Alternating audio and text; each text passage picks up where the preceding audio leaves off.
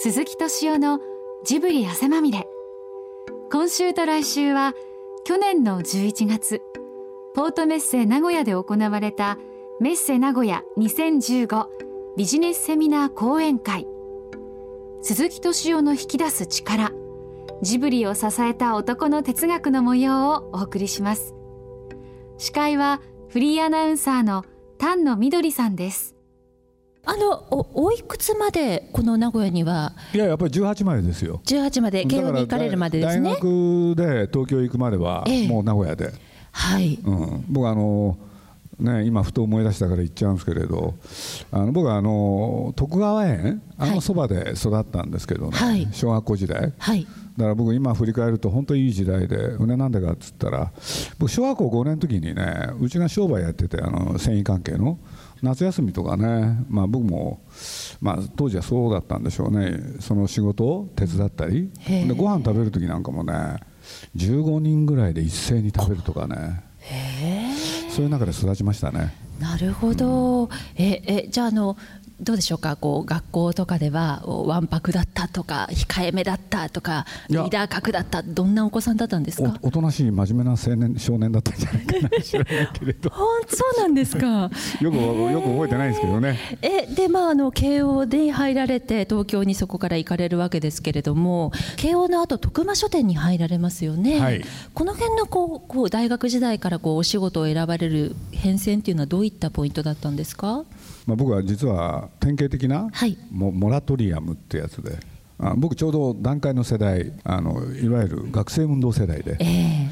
そうすると学校がね荒れに荒れてた時で、まあ、そんなことの影響もあったのかもしれないけれどね将来何やりたいって言われても全然ねそれをなんか自分にピンとくる仕事ってのは見つからなくて。これでまあいろいろやってたら、まあ、ある方がねはい。あの水君いやそれアルバイト先だったんですけどねああの子ども調査研究所っつって、はい。子どもたち集めて、はい。でみんなでね話してもらってそれを原稿にまとめるっていうバイトやってたんですよ。え。そしたらね文章書けんだから、そういう方面目指したらって言われて。なるほど。で特にね出版社その他行きたいわけじゃなかったけれど、じゃあそっち行こうかなと思って。そういうそしたら流れで徳間書店入ったんですよね、うん、受かると思ってなかったんですけど受かっちゃったんですよ。へえ。じゃあそこからまあこの世界にということなんですね。徐々にまずは出版業界にということで。だからまあ本当にねいい加減に選んだ仕事でしたね。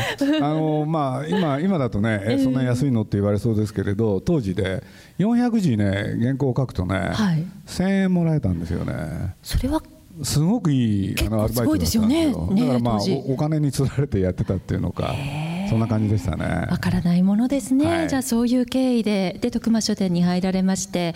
で、えーまあ、あの週刊朝日芸能を最初はされていたということですよね。で、えっと78年からアニメーション雑誌に携われると、はい。えこの辺りから徐々にということなんですよね。はしょり方うまいですね。もう時間との戦いですよ、はいはい今日は。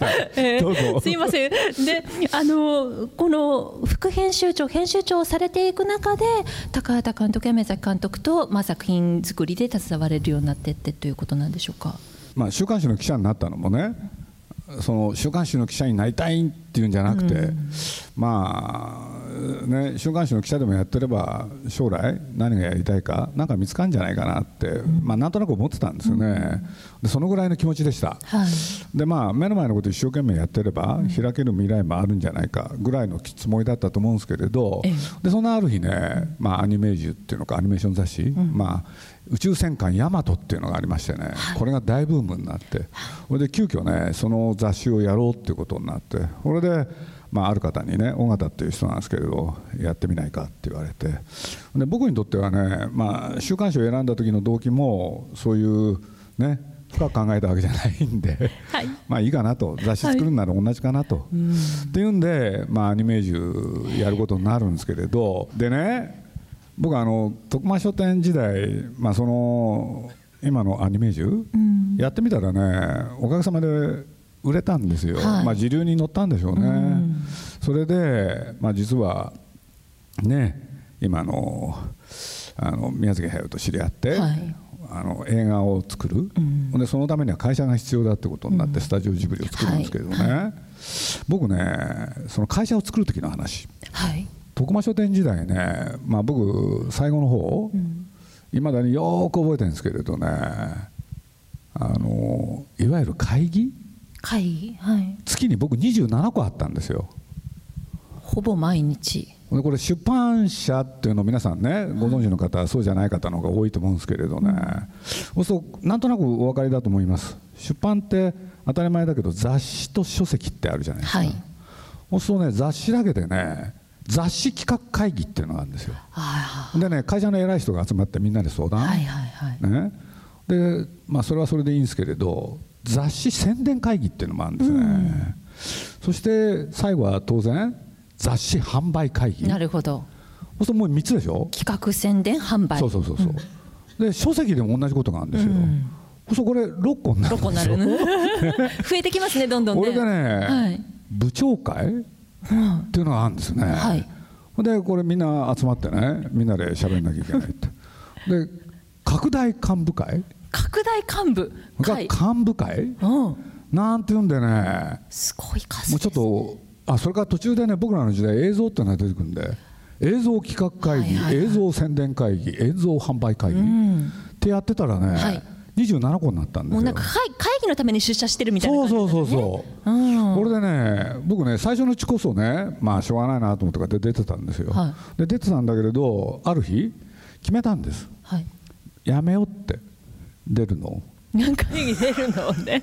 これ大事な部分だと思うんですよ皆さんにとっても。えでもサラリーマンとして会社の会議出るのやめようっていう結これで気が付いたらね一切出なくなったんですよ僕、で一切出なくなって、まあ、僕の担当僕らのね担当の常務っていう方がいらっしゃって、はい。である日ねその人がねなんか僕のところに来てちょっと話があると。何かなと思ったらね今日なっつって常務だから偉いんですよ。役員なんですよ、今日なトシちゃんのことがなって言うんですよ、君のことがあの役員会で問題になったと。で何かなと思ったらね、君会議出てないだろ。そうだわね。出てないよと。うん出てないんですよ、俺でいやそれをなあれ知ってたかっていうから何をですかって言ったら総務がみんな出席を取ってるって。そうどうも君はねこの半年間どれも出てない、うん。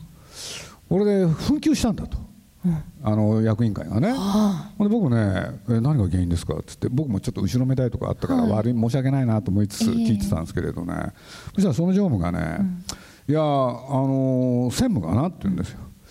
あのなんで年は出てないんだと、で俺つい答えちゃったんだと、あいつは仕事してますからちょっと。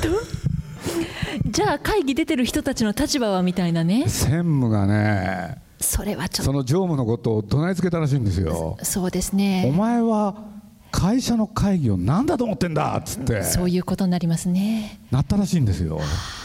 これで僕もついね「いやすいませんね」と。ね。常務が地雷踏んじゃったね。いや本当にまあねまあ本当申し訳ないですねっつって、えー俺で僕ついね今後どうしますかねってうんそんな話になっちゃったんですね。うん。そしたらねその常務がいや出なくていいって言ったんですよ。その方が。ああ。うん。で俺が出るから。ってうわいい上司に恵まれましたね。尾形秀夫って言うんですけどね。え。もうこの人のことね後で考えるととんでもない人。ー、すごい人ですね。そうなんですよだから後にね、まあ、ちょっと話が横道にそれるけどこの人が会社を辞めて次に来たある役員がいたんですけれど、まあ、当然僕はずっと出てないでしょ、そしたらねいきなりねと豊君お茶飲みに行こうって言ってその新しい役員、何かなと思ったらね「君会議出てないだろう」って「はい」っつって、でまあ君は忙しいのは分かってるけれど、悪いけど出てくんないかと。会社だろって。そうですねっつって、そしたらその人がねな分かったなって言うからね僕つい言ったんですよ、じゃあ2回に1回って、そしたら怒ったんですよね。真剣に。でそういう方ですからね。怒るでしょうね。僕いや分かってくれると思ったんですけれどね、まあでも大方の上司は多分まあこれでね僕考え、その時考えたんですよ、うん。考えたっていうのは何かっていうとねなんで会議って多いんだろうって、これ素朴に考えたんですよ、はい。ほんでねというのは僕、まあ、徳間書店というところが入ってそのアニメージュをやる頃はもう10年近く経ってるんですけどね、昔はこんなに会議なかったよなって、そうするとねふとね考えれば分かったんですよ、例えば社長にしろ専務にしろ、みんな若かったんですよね10歳。はい。そうするとね僕よく覚えてますよ、社長にしろ専務にしろ常務にしろみんな大した大きい会社じゃないですからね、自分が歩いて現場回ってましたねそれがね、年取ったら、ねいろんな事情があったんでしょう。会社の中歩かなくなるんですよ、で自分が歩くの面倒くさいから、みんなを集めて会議をする。なるほど。報告を受けるわけですね。これがね会議の本質かなと。そうか本当にそう思ったんです。じゃあ裏を返せばその鈴木さんがその後に実践されたことっていうのはその会議ももちろんあるかもしれないけれども現場に行っていろんな人の話を聞くっていうか。っていうのがね、ジブリを作るときに一番最初に決めたこと、はい。まあ、なんて言ったらジブリって言ったってね、あのアニメーションの会社会社って言ったってあの会社ですからね、僕が最初に決めたのがはい。会議なし。やっぱりそこなんですね。だってあんなものやってたってしょうがないですよ、だってそれが嫌でっていうのがあったんですもんね。だからまあ、えー。あのジブリの最大の特徴になるなと後で思うんですけどね、まあ、これ実はね後でね本当は僕会議ずっとやりたくなかったのにね、そしたら若い人たちから会社で何が起きてるかをねちゃんと皆さんに報告してくれよなんて要望があって、それを受け入れなくていけいけなくてね、ほんでまあ2個ぐらい会議作ったんですけれどジブリの場合正式な会議はこの2つだけ。会社作って会議はなくしなくすじゃないですか、それとね、まあ、これやっていくうちにねそういうふうになったんですけれどね、これも大事だと思ったんですよ。これも大事っていうのはね、はい。要するに徳間時代を思い返すと、ええ。企画会議、うん。企画ってみんなで集まって机を前にしてそれで考えるものなのかって。あこれ本当に考えたんです。でどう、ね、僕は思いました。企画会議ってやっちゃいけないなって。要するに企画会議やるとその会議のために企画を考えるようになる。それじゃねどうしようもないと思ったんですよこれでまあこれ僕だけの考えじゃなかったんでしょうけれど、とにかく企画会議はない。そうすると企画の会議企画にでも企画考えなきゃいけないでしょ？じゃあそれはどうやってやるの？って言ったらね、日常茶飯？みんなと会ってね喋ってるダベリその他含めてね、そういう中で考えていけばいいんじゃないかな、なんていうことをちょっと考えましたね。と同時に、まあ、ジブリっていうのはまあね、まあ、企画を考えてそれを映画にすべく、まあ、作るわけじゃないですか、はいそうすると当然ね宣伝っていう仕事が出てくるでしょ、ええ。これでねこれも僕ねずいぶん悩んだんですよ、はい。悩んだというのは宣伝部っていうのは作るべきかどうか。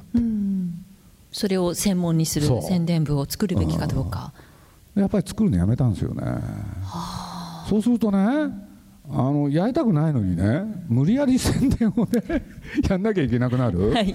やっぱり良くないと思ったんですよ、はい。だからその結果ね今ね今もうこれ実を言うと続いてるんですけれど企画会議はないし、それから今の宣伝会あ宣伝会議もないで部そのものがないですよね、でそれはねなんかなんか大事なことだと思ったんですね。結局そのもう最初から生み出してずっと携わってる方が愛情を持って最後の宣伝までやるということの方がこう一貫してるという。愛情は持ってないですけどね。そうなんです。でも内容はものすごくねまあね。パッと来てこう宣伝だけ任されてる人よりかは、だらね、いや作ってる人がね一緒にね宣伝のこと考えたって構わないわけですよ、なるほど。でも今の企業はあのそれと反すると言いますかもう本当に他部署に分かれていてそれぞれの業務をやってればいいみたいなところは企業の中でも多いかもしれませんがジブリなねんかもね、ええ。歴史を経た時にはね実はそういう状態になったこともあるんですよ。だからそれは慌ててね壊さなきゃいけなかったし、でと同時に僕もう一個これは今日ねこの中にねいると思うんですけれど、はい。あのジブリをね実際に一緒にやっていこうとなった時にね、やってくれた高橋っていうのがねはいさっき東京帰るって言ってたけれどいるのかな？まあいいや。はい。俺ねもう一個これ本当に大真面目に考えたことがねはい。給与って皆さんもらうじゃないですか。はい。そうすると今その明細ってね、まあ、どうなってるか。で僕も徳間書店時代明細ってのありますよね。そうすると、まあ、これは当たり前だあたその時は僕は当たり前だと思ってたんですよ。徳間書店にいる時は、そうすると基本給があって、ね。でなんかいろんな手当がついてるんですよね、はいはい細かく。CBC 時代そうですよね。ありました。はい。いろいろね、はい。そしたらあるやつがねあのーあるじゃないですか。あれななんなんていうの？家族手当？はい。そうするとね独身のやつが怒ってたことなんですよね。なんでね？不公平だって言ってね。そう不公平だろうと。ほんでねいろんな手当ってあるんですよ。はい。これで僕それね、まあ、ジブリを始める時なのかその前からなのかちょっと気になってね、いろんな会社の人に聞いてみたんですよ。はい。そしたら、いろんな会あある会社だとねいろんな手当だらけで、あの基本給って全体にもらうはいはい。給与の半分ぐらいだったりするんですよね。でこれ何かっていうとね要するに例えばボーナスっていう時も大概元になるのはねなんか組合大会みたいですね。だんだんそんな感じもしてきましたけど、ね。そうですね。これでねそれが基本になる？基本給かける何ヶ月分がボーナスになりますからそこを低く抑えておけばうんっていうことですよね。これでもう一個分かったのは、これも皆さんねもちろんそういうことをいろいろやってらっしゃる方も中にいると思うんですけれど社会保険？うん。これはね僕その一緒にやった高橋がね勉強してくれて僕も分かったんですけれど、ええ。社会保険ってね、はい。個人でも負担しなきゃいけないけど実は同じ額を会社が負担しなきゃいけない、大変ですよねあれ、はい。でその元になるのが実は基本給。あ。なるほど知らなかったでしょ？そその見本元が基本給なんですね。僕ね経営者なんですよ。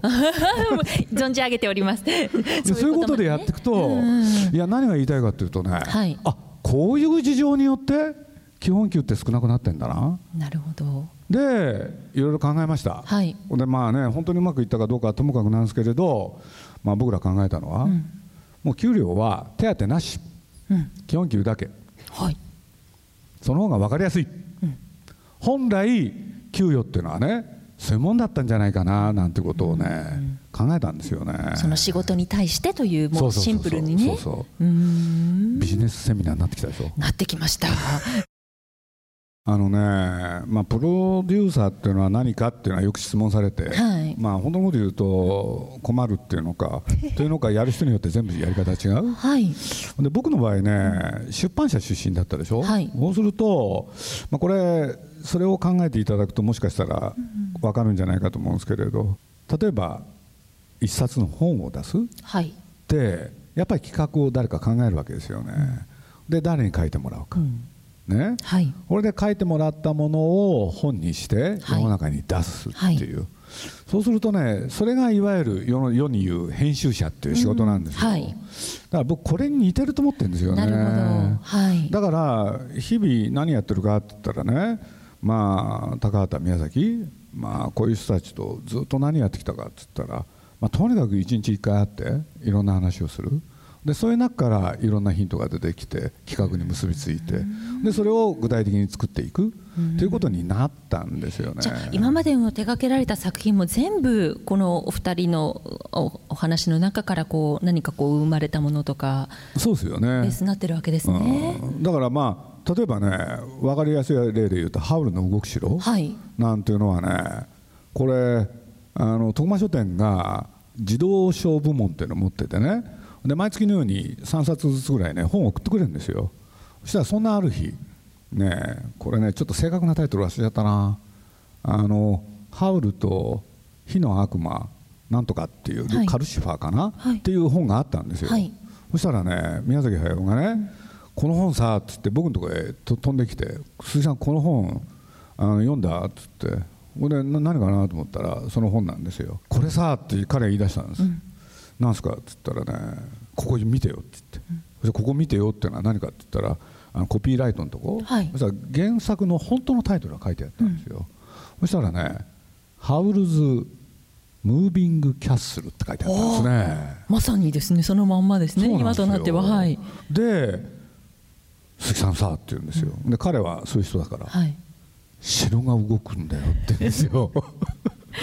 昔山が動いたって人いましたけどね。そうそうそうそう。城が動く。ねうん。城が動くっていいよねって言うんですよ。はい。で僕もね何考えてんだこの人はと思いつつね。まあ確かにハウルの動く城はい。どうやって動くのかなと思うじゃないですかでも何回も言いますけれど日本のタイトルは違ってたんですよ、ね、ハウルの動く城じゃなかったんです。だからまあそういう時の宮崎駿っていうのはね僕感心したんですよ。元の英語あの人大体英語力ないんですよ。であんだけ英語力ないのにねよく分かったなと思って。それでね次ですよ、もう彼があのハウルの動く城なんかね一番何やってたかって言ったらそのお城のデザイン。悩んでましたよね本当に悩んでた。でもその鈴木さんはねその2大その巨匠をこう近くでそうやってその企画を発想されるところからで動く城いいねって例えば思っても、そうやって今のお話でねデザインにものすごく時間かけてもうそこでなんかパッと見止まってんじゃないのみたいな感じになっちゃう時とかあってそのプロデューサーのお立場でそばにいる時にこうあのここまでにこういうふうにしてほしいのにとかあのもっと早く引き出してほしいとかっていうそういう焦りとかこうコントロールみたいなのあんまりあんまりないですよね僕。もうずっとあだからね見てる、例えば宮崎駿が、はい鈴木さんさ」って言って興奮してるわけですよ、ムービングキャッスルだよって、動く城だよって。そし僕ね、はいあ面白いですねって言うでしょ、はい。じゃあ僕は本当にそう思ってるかどうかなんですよ。僕大して思ってやしないんですよ。いやそうなんですね。いやあんま大きい声で言うとまずいんですけれど、もうむしろ宮崎駿に感心するんですよなるこのほど。動く城っていうのにね反応する宮崎駿、この人ってバカじゃないのって。でもそこがやっぱりすごいわけですよでもそのねバカじゃないの面白いかとは言わないってことですよね絶対。それはだって言っちゃ話がややこしくなるでしょ、うんだから僕は面白いですねっていう時は本当は心の中でねあなたは本当に面白い人ですねって言ってるんですよ。なるほど。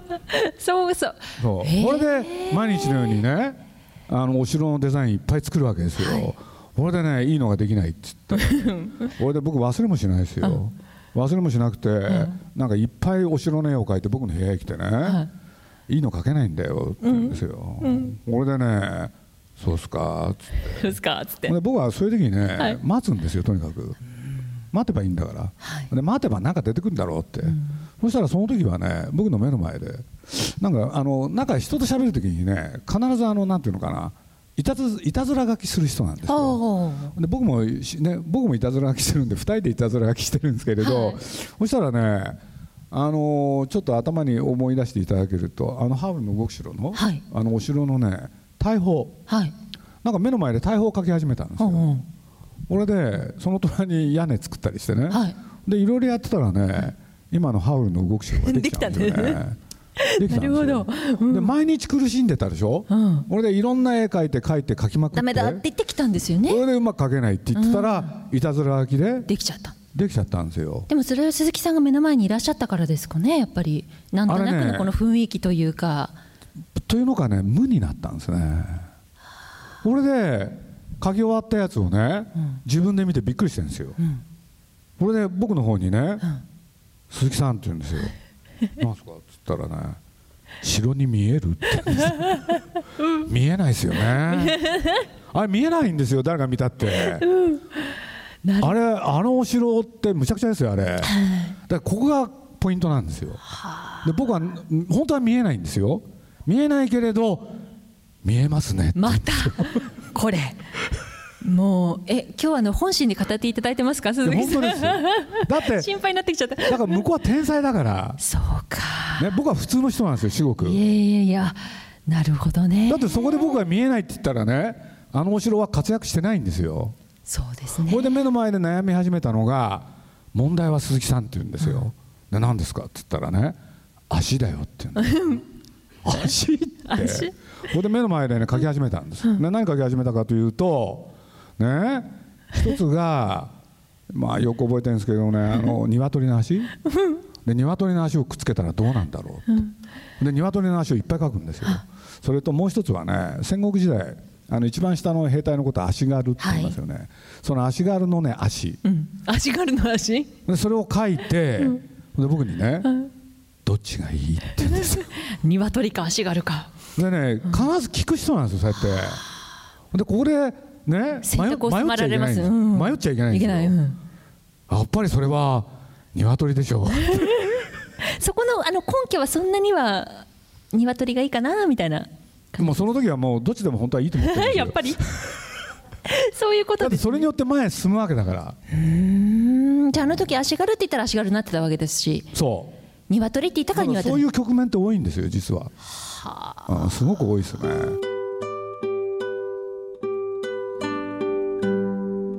鈴木さんの生い立ち幼少期そして会社経営についてのお話いかがだったでしょうか？来週も引き続き後編をお送りします。お楽しみに。鈴木敏夫のジブリ汗まみれ。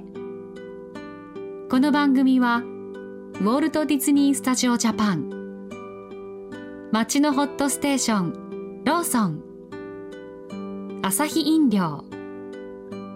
日清製粉グループ au ブルボンの提供でお送りしました。